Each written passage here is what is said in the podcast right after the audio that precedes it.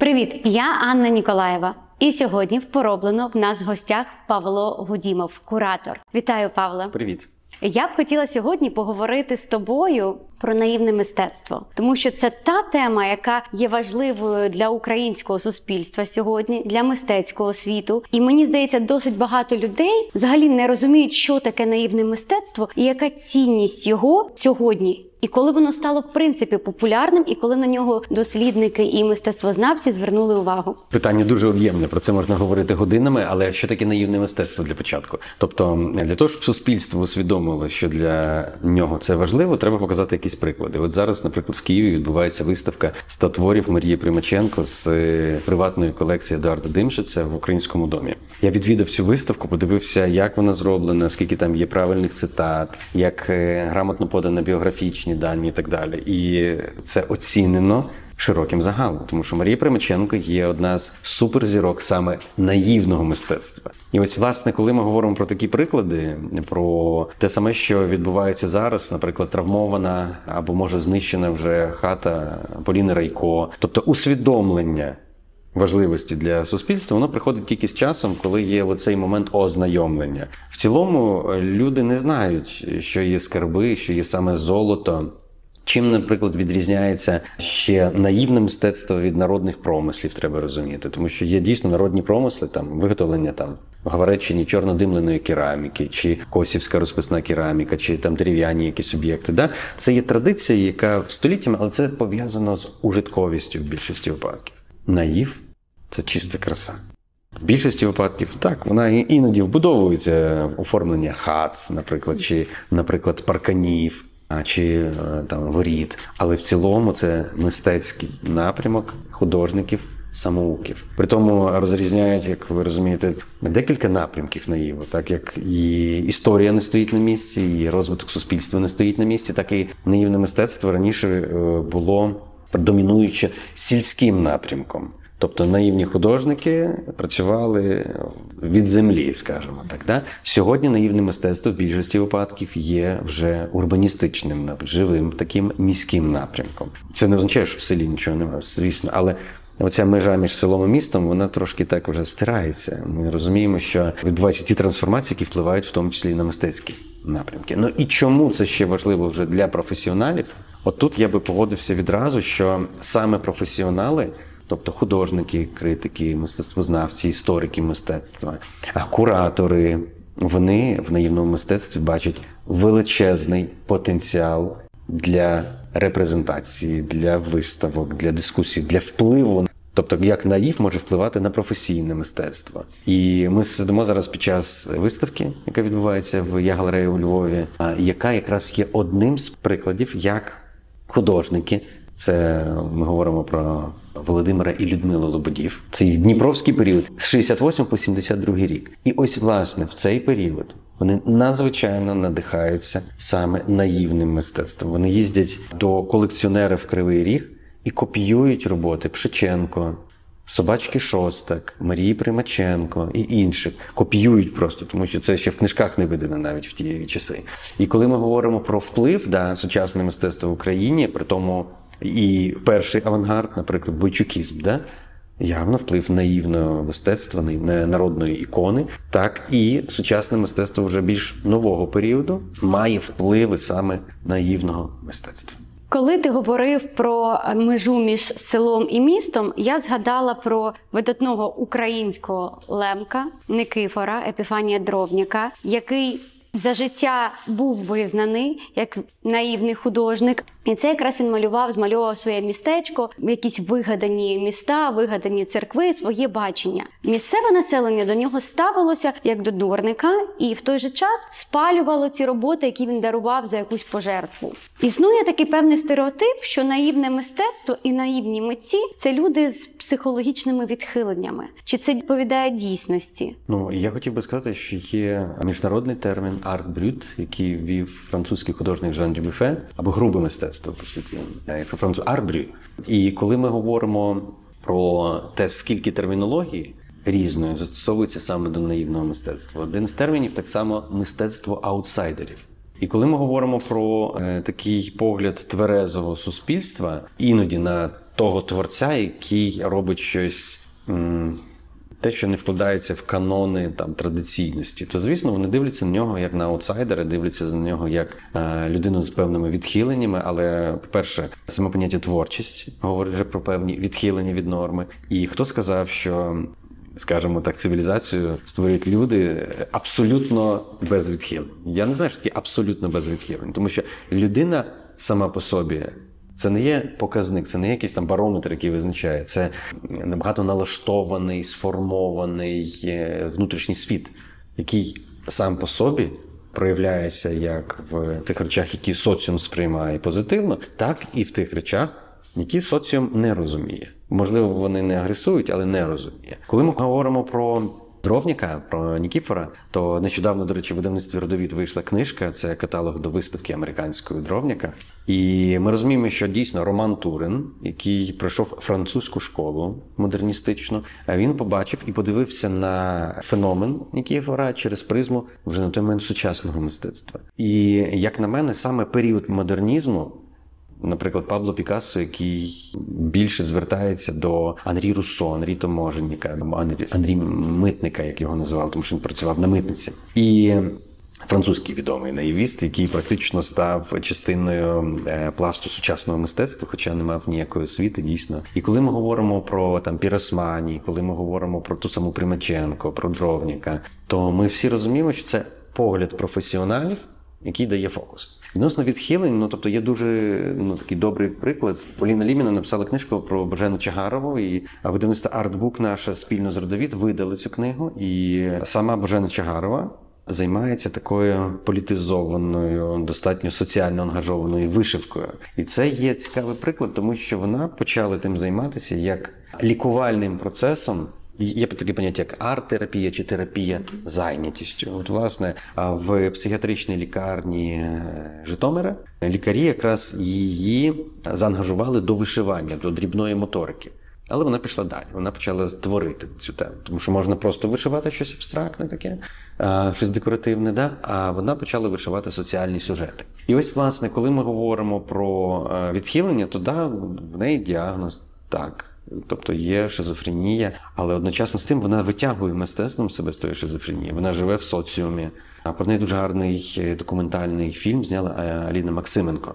Якщо ви подивитесь на нашому youtube каналі Я Гелері, ви просто побачите, як існують такі люди. І взагалі, якщо ми вже говоримо про включення людей в суспільство, про інклюзію, то люди не тільки з вадами зору, слуху, руху, а ще й з певними психічними відхиленнями, вони так само включаються в це суспільство, і суспільство допомагає. А мало того, воно живиться від тих речей, тобто воно бачить прекрасне іноді в тому, що викликано, наприклад, певними там діагнозами. Але ми до кінця не знаємо, якщо взяти і медично оцінювати діагнози більшості художників минулого, можливо, там набагато складніші діагнози були. Тобто, просто 20 століття дало нам можливість це все вже так медично окреслити. Хоча я ще раз кажу. Оце мистецтво аутсайдерів або мистецтво тих, хто знаходиться за межею якихось таких правил суспільства.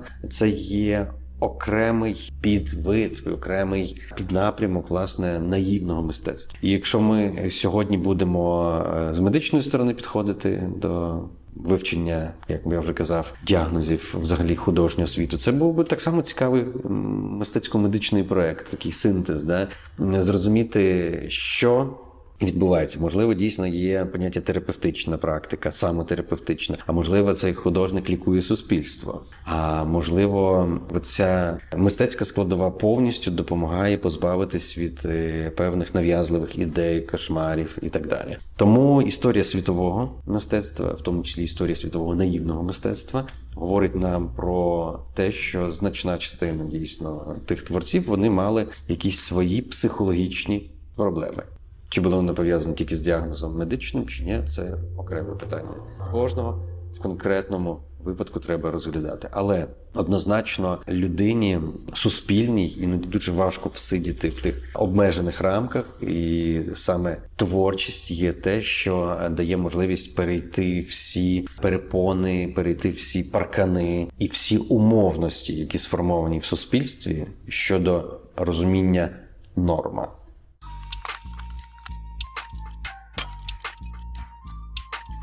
Ми вже почали говорити про Поліну Райко як місткиню, художницю наївну з Херсонщини з Олешок. На жаль, більшість українського населення про неї дізналося в момент підтоплення її будинку після підриву ГЕС.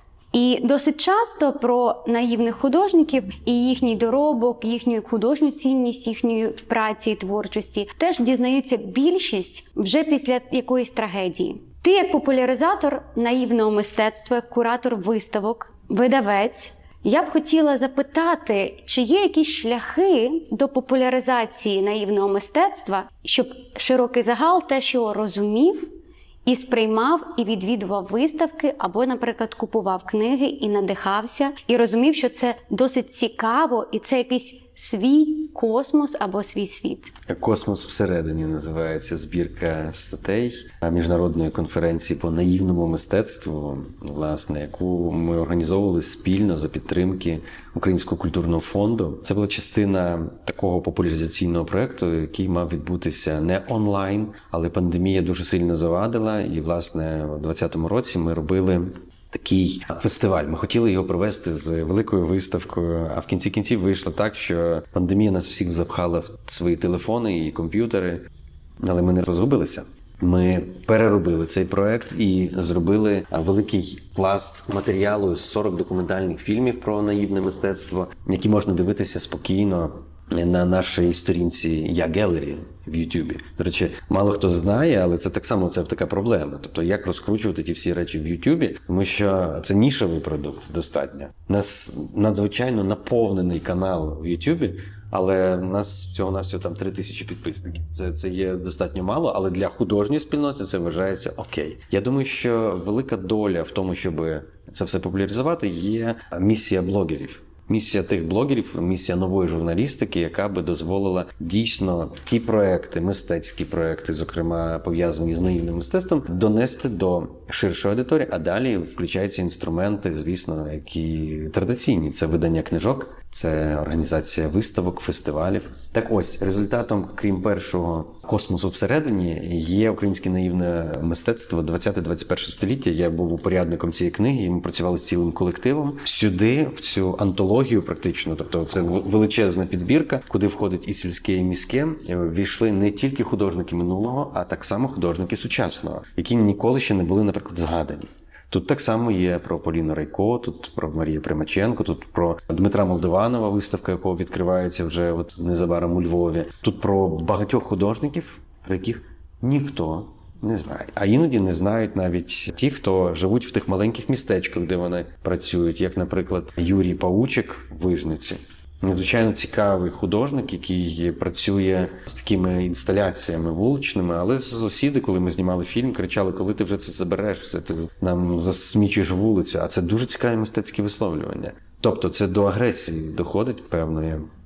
Я вважаю, що люди просто ну ми не можемо говорити, що все суспільство, всі люди мають бути обізнаними. Є відсоток культурно орієнтованих людей, це від 3 до 5 відсотків, які яких достатньо для того, щоб мати цю концентрацію розуміння, для кого це все робиться. Так ось я і Олександр Ляпін, так само наївний художник, і журналіст, і куратор. Ми якраз виношуємо ідею зробити фестиваль наївного мистецтва вже після скорше всього після воєнний час, але в форматі великих виставок, великого фестивалю. І перші цеглинки це видавнича програма, а пізніше і. Така виставка, яку ми проводили в Києві, це наївна про жінок наївного мистецтва сучасності.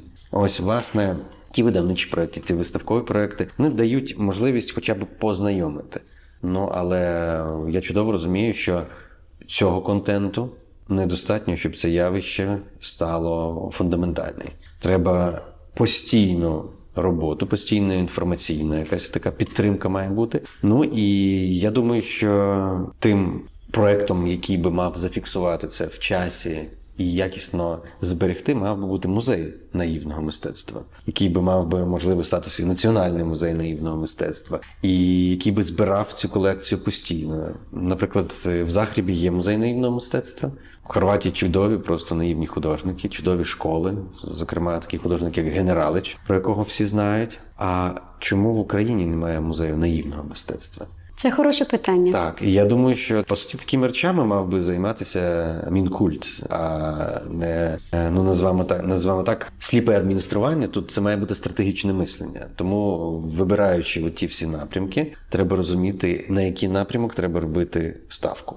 Саме наїв є одним з ключових мистецьких напрямків, який характеризує душу, прагнення, таланти і розкутість українського народу. Мені здається, ця фраза має бути такою настінною, десь викарбованою, прописаною. І в мене складається враження, що наївні художники здобувають визнання завдяки ентузіастам, таким як ти, які організовують фестивалі, які видають книги, які їздять по селах з експедиціями і вишуковують цих неймовірних художників, митців, які щось роблять. І коли я дивилася фільм е, на Ютуб каналі Галерея Я про Юрія Паучика, я була вражена його технікою, коренепластики. Це неймовірно гарні роботи. І про нього я дізналася саме з цього фільму. Більш ніде я взагалі не чула жодної інформації. Ще я згадую Валерія Єрмакова з Полтавщини, про якого зняли фільм Юкрейнер. Завдяки його скульптурам в нього була мрія його життя поїхати в Грецію і. Зібрали хлопці гроші і звозили його теж в Грецію, щоб він надихнувся. Ця поїздка для нього стала таким свіжим ков- ковтом повітря і його мрією життя, яка нарешті стала реальністю. І ось завдяки таким ентузіастам, які приїжджають, які роблять експедиції, ми дізнаємося про цих художників і ми починаємо щось робити. Наприклад, не всім пощастило, як Марії Примаченко, яка в свій час стала популярною, але мені здається, що її односельчани, як і Катерину Білокур, так само не сприймали і не розуміли, чому вона не працює в полі, не працює біля будинку, а пише ці картинки. Тому чи Є ще якісь ентузіасти в Україні, крім тебе, які цим займаються, які популяризують, і чи можна якось це донести до верхівки, до того ж мінкульту, щоб все-таки з'явився цей музей наївного мистецтва?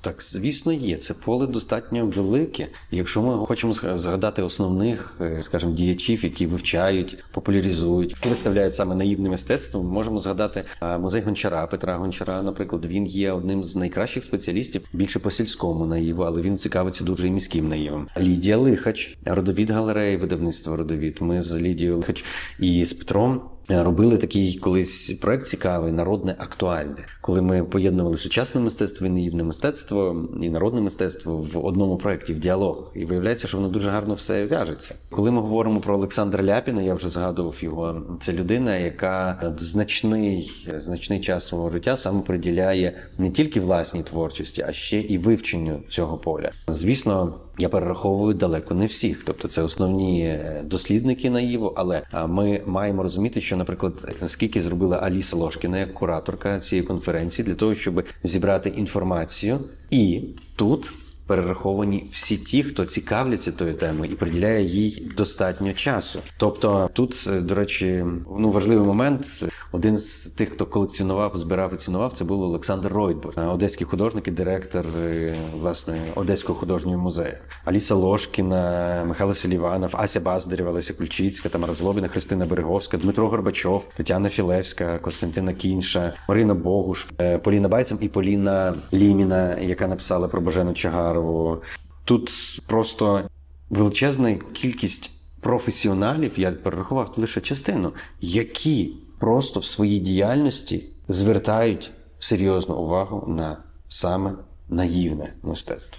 Але наївне мистецтво, воно ж я ж кажу, лежить в різних площинах. Коли ми говоримо про Стаса Туріну, він взагалі дуже цікаво придумав проект е, Ательє Нормально, де я працюю з мистецькими практиками, з людьми з синдромом Дауна. І ось, наприклад, це так само є частина того самого наївного мистецтва. Тепер, якщо казати про поле зацікавлених, мені здається, що багато разів вже озвучувалася ця ідея достатньо на високих рівнях, але кожен раз є оцей відволікаючий маневр, який по суті не дає можливості підійти. Треба від чогось відмовитись і почати працювати з тим системно. Мені здається, дуже велика відповідальність зараз лежить саме на приватних ініціативах в культурі. Якби зараз ми покладалися лише на міністерства і державу, то повірте мені, ми жили би в глибоко безкультурній країні. І саме більшість проєктів, які виникають, іноді мають, але тепер вже і не мають, враховуючи певну кризу українського культурного фонду підтримки. але вони мають принаймні внутрішню потребу. Я завжди кажу, що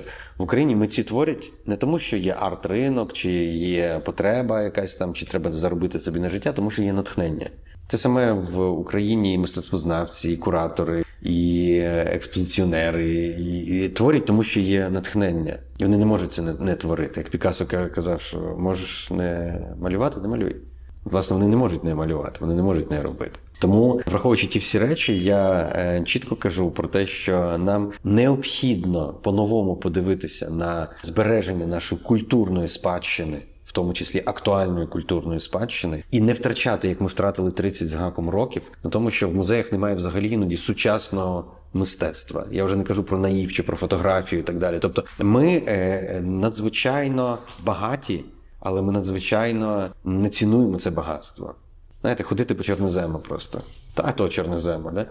а десь, вибачте, просто сухий пісок і нічого не росте. І от ми не цінуємо цього багатства, багатства талантів, які є в Україні. Але ви ж самі розумієте, що будь-який талант обмежений звичайним людським життям. Тому я прикладаю максимально зусиль, щоб показувати найкращі приклади наївного, професійного, промислового мистецтва, дизайну для більш широкої аудиторії, але я прагну дійсно більших аудиторій і більших можливостей. Як зрілий спеціаліст, я вважаю, що я достатньо слабо реалізований на теренах е, моєї рідної країни.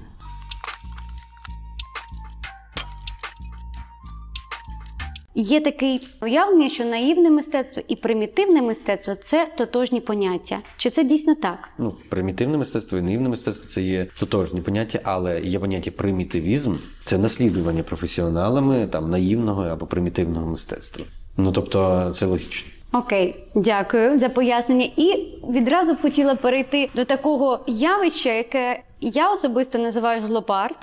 Це те, що можна побачити в дворах будинків, часто в Києві, у Львові, коли це творчість комунальників, це лебеді шин, це м'які іграшки, викладені в дворах на дитячих майданчиках, з пляшок зроблені якісь сюжети на клумбах, з пластикових. Чи це можна так само віднести до наївного мистецтва? Чи це все-таки той жлобар, про який я говорю? Ну, я би не назвав це жлоб-арт, тим більше жлоб-арт вже давно був сформульований як інший вид мистецтва. Я би сказав, що це є е, такий жеківський наїв, але це є бажання людей зімітувати прекрасне. Але я би сказав так, що деякі тенденції таких речей, наприклад, ті самі з шин, якісь твори і так далі, можна вважати таким народним проявом наївного мистецтва, але народним проявом. А коли ми дивимося глибше в корінь цього, то людина завжди хотіла оточувати себе красою. Ну, кожного поняття краса залежить від ступені освіченості, е, залежить від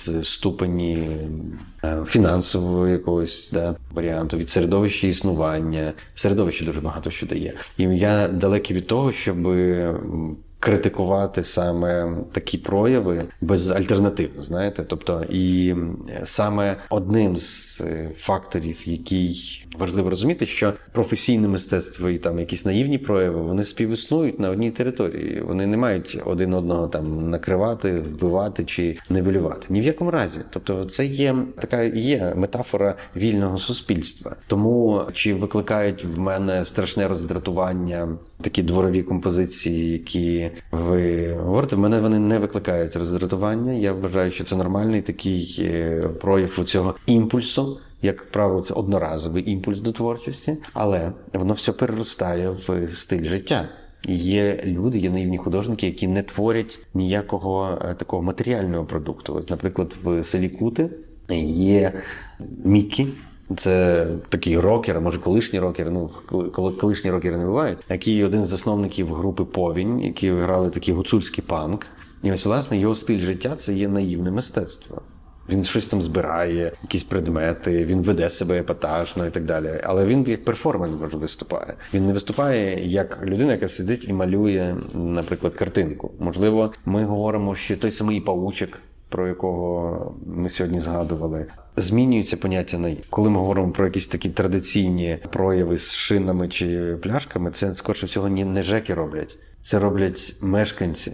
Ось це треба розуміти. Так само, як і, наприклад, цікаві моменти розмальовки якихось воріт, то що я вже згадував. Це мешканці роблять. Не хочуть гармонізувати цей простір. Тепер е, це питання завжди лишається відкритим. Де межа, де є суспільна якась угода. Я вважаю, що чим вільніше в якихось речах ми будемо, але все-таки ну не доходячи до маразму. Да? Наприклад, одне з питань, яке я дуже сильно піднімаю постійно, це присутність сучасного мистецтва в публічному просторі. Нарешті відмовитися від пам'ятників, монументів, меморіалів, а працювати з простором, працювати з ідеєю, з високою думкою. І ось ми пробуємо це втілити в такій ініціативі, як Львівський тиждень скульптури. Але е, це дійсно складний процес. Як правило, люди, ну скажімо так, не розбираються да, в соціумі сучасним. Треба пояснити, треба привчити, треба дати якесь інформаційне поле. І реакція на наївне мистецтво чи на сучасне мистецтво може бути однаково негативна. Але це перший, другий, третій раз. А потім людина починає думати про те, що можливо, все-таки вона не до кінця розібралася, і в тому, що вона спочатку називає якимось, можливо, дисонуючим, можна знайти дуже цікаві вібрації. Хоча вони від того і не будуть недисонуючими. До речі, я відразу згадала харківського митця Гамлета вуличного, який багато розписує якраз е, ар... створює арту на вулицях Харкова. І він розповідав в одному з своїх інтерв'ю про те, що його досить часто місцеві. Мешканці не люблять його мистецтва. Кажуть, Що ти малюєш? Нам це не подобається. Але якийсь чоловік кілька разів підходив і навпаки навіть соромив його і матюкав за, за, за створення мистецтва на вулицях міста. А потім він сказав: а це мені подобається, молодець. Тобто, все одно прийшло це Так, присмачення. зрезонували. Так, зрезонувало йому. Чи є якісь певні сюжети в українському наїві, які можна прослідкувати однакові для кількох художників або для багатьох? Якісь сюжети, якісь сцени, які ми бачимо, які повторюються? Ну, я би сказав, це скорше напрямок. Перший напрямок, який ду- дуже близький, це такий соціально-політичний. Він присутній однозначно, і він присутній більше в міському наїві, тобто така соціально-політично критична позиція. Другий напрямок, так само, який і в сільському, і в міському, це є сексуальність. Тілесність і сексуальність. Далі дуже популярні в жанрах сільського наїву саме наївні пейзажі. Е, На цьому багато побудовано. Так як- в міському форматі е, вона вже нивелюється. Так само, як і наївні натюрморти, які поступово зникають. А так само, як ми згадували сьогодні Нікі Єфора, і в нього, крім тих урбаністичних тем, надзвичайно крутих архітектурних наївів, в нього була тема ще сакральна. Так, от, власне, наївні художники часто торкаються саме сакральних тем, і наївна ікона від е, ще на період богомазів. Тобто е, базарна ікона і так далі. До сьогоднішнього дня ми бачимо деякі прояви саме от, тому що це одна з таких вічних тем. Власне, це, це ці сакральні тематики. Коли ми говоримо про домінуючу як таку тему, ми її не можемо знайти домінуючою, тому що це залежить від того, яку художник вибирає царину. Але от власне оцей соціально ангажований наїв, як на мене, є один з найцікавіших. Якщо ви е, уважно почитаєте підписи до робіт Марії Примаченко, тому що вони виглядають такими всіма декоративними, то ви зрозумієте, що вона боролася з алкоголізмом там.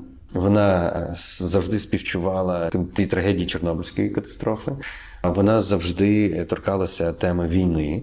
І от її прекрасне, воно все, е, все одно крутиться навколо тих соціальних проблематичних тем, які справжній художник не може їх обійти. Так само, як і Дмитро Молдованов, якого я згадував, я вважаю його найсильнішим наївним художником сьогоднішньої України, тому що такої потужної творчості рідко побачиш від художника, який не має ні освіти, ну але який має бажання бути художником. І саме Молдованов зробив з себе художника міжнародного рівня. Його виставки відбуваються в різних країнах світу. Але питання в тому, що він завжди чесний, він випльоскує там свої полотна те, що саме турбує його, що переживає країна. І це от соціальна ангажованість це є значна тема, яка фіксує не тільки внутрішній світ митця, а ще фіксує сучасну історію України і світу. От якраз коли я вперше побачила на виставці в музеї Шевченка в Києві, це була виставка робіт Марії Примаченко. Я думаю, це було 4 десь роки тому. Опублікували її саме підписи до картин. Мене це вразило до глибини душі, тому що.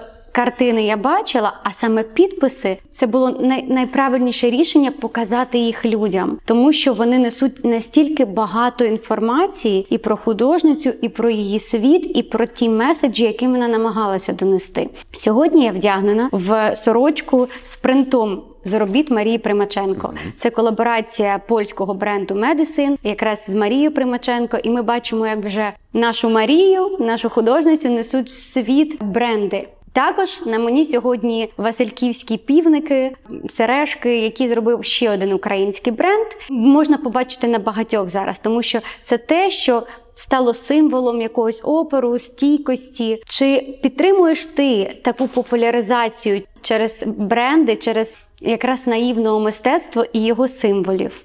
Повністю підтримую, і свого часу ми так само приймали участь в такій колаборації з Lake Studio, коли вони робили колекцію за творами Дмитра Молдованова, і презентація цього була в Національному художньому музеї в Києві. Це надзвичайно сильна колекція була, яка моментально розлетілася. І коли ми говоримо про те, що бренди, фешн-індустрія, креативна індустрія так само тим самим дає більше інформації, вона підтримує цей напрямок, вона легітимізує його культурну цінність і важливість, то я вважаю це класні речі. Головне, щоб авторські права не порушувалися, і головне, щоб це не протікало в певну профанацію і в несмак. Дякую за неймовірно цікаву розмову. Я маю надію, що нашим глядачам теж сьогодні було цікаво подивитися, а слухачам послухати Павла. І Павле, розіграємо щось цікаве за найцікавіший коментар. Я думаю, якщо ми говоримо про цікаве, насичене і важливе, це космос всередині. Звісно, наїв мистецтво аутсайдерів в Україні та світі, дефініції, історичний контекст, дослідницькі кейси під редакцією Аліси Лошкіної. Видавництво Артбук. Тут багато і ілюстративного, і текстового матеріалу, який